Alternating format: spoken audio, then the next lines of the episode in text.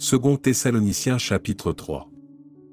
Au reste, frères, priez pour nous, afin que la parole du Seigneur se répande et soit glorifiée comme elle l'est chez vous, et afin que nous soyons délivrés des hommes méchants et pervers, car tous n'ont pas la foi.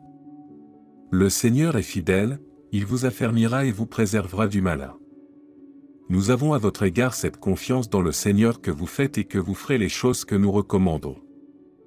Que le Seigneur dirige vos cœurs vers l'amour de Dieu et vers la patience de Christ. Nous vous recommandons, frères, au nom de notre Seigneur Jésus-Christ, de vous éloigner de tout frère qui vit dans le désordre, et non selon les instructions que vous avez reçues de nous. Vous savez vous-même comment il faut nous imiter, car nous n'avons pas vécu parmi vous dans le désordre. Nous n'avons mangé gratuitement le pain de personne, mais, dans le travail et dans la peine, nous avons été nuit et jour à l'œuvre, pour n'être à charge à aucun de vous. Ce n'est pas que nous n'en eussions le droit, mais nous avons voulu vous donner en nous-mêmes un modèle à imiter.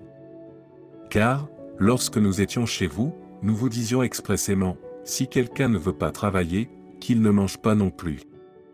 Nous apprenons, cependant, qu'il y en a parmi vous quelques-uns qui vivent dans le désordre, qui ne travaillent pas, mais qui s'occupent de futilités.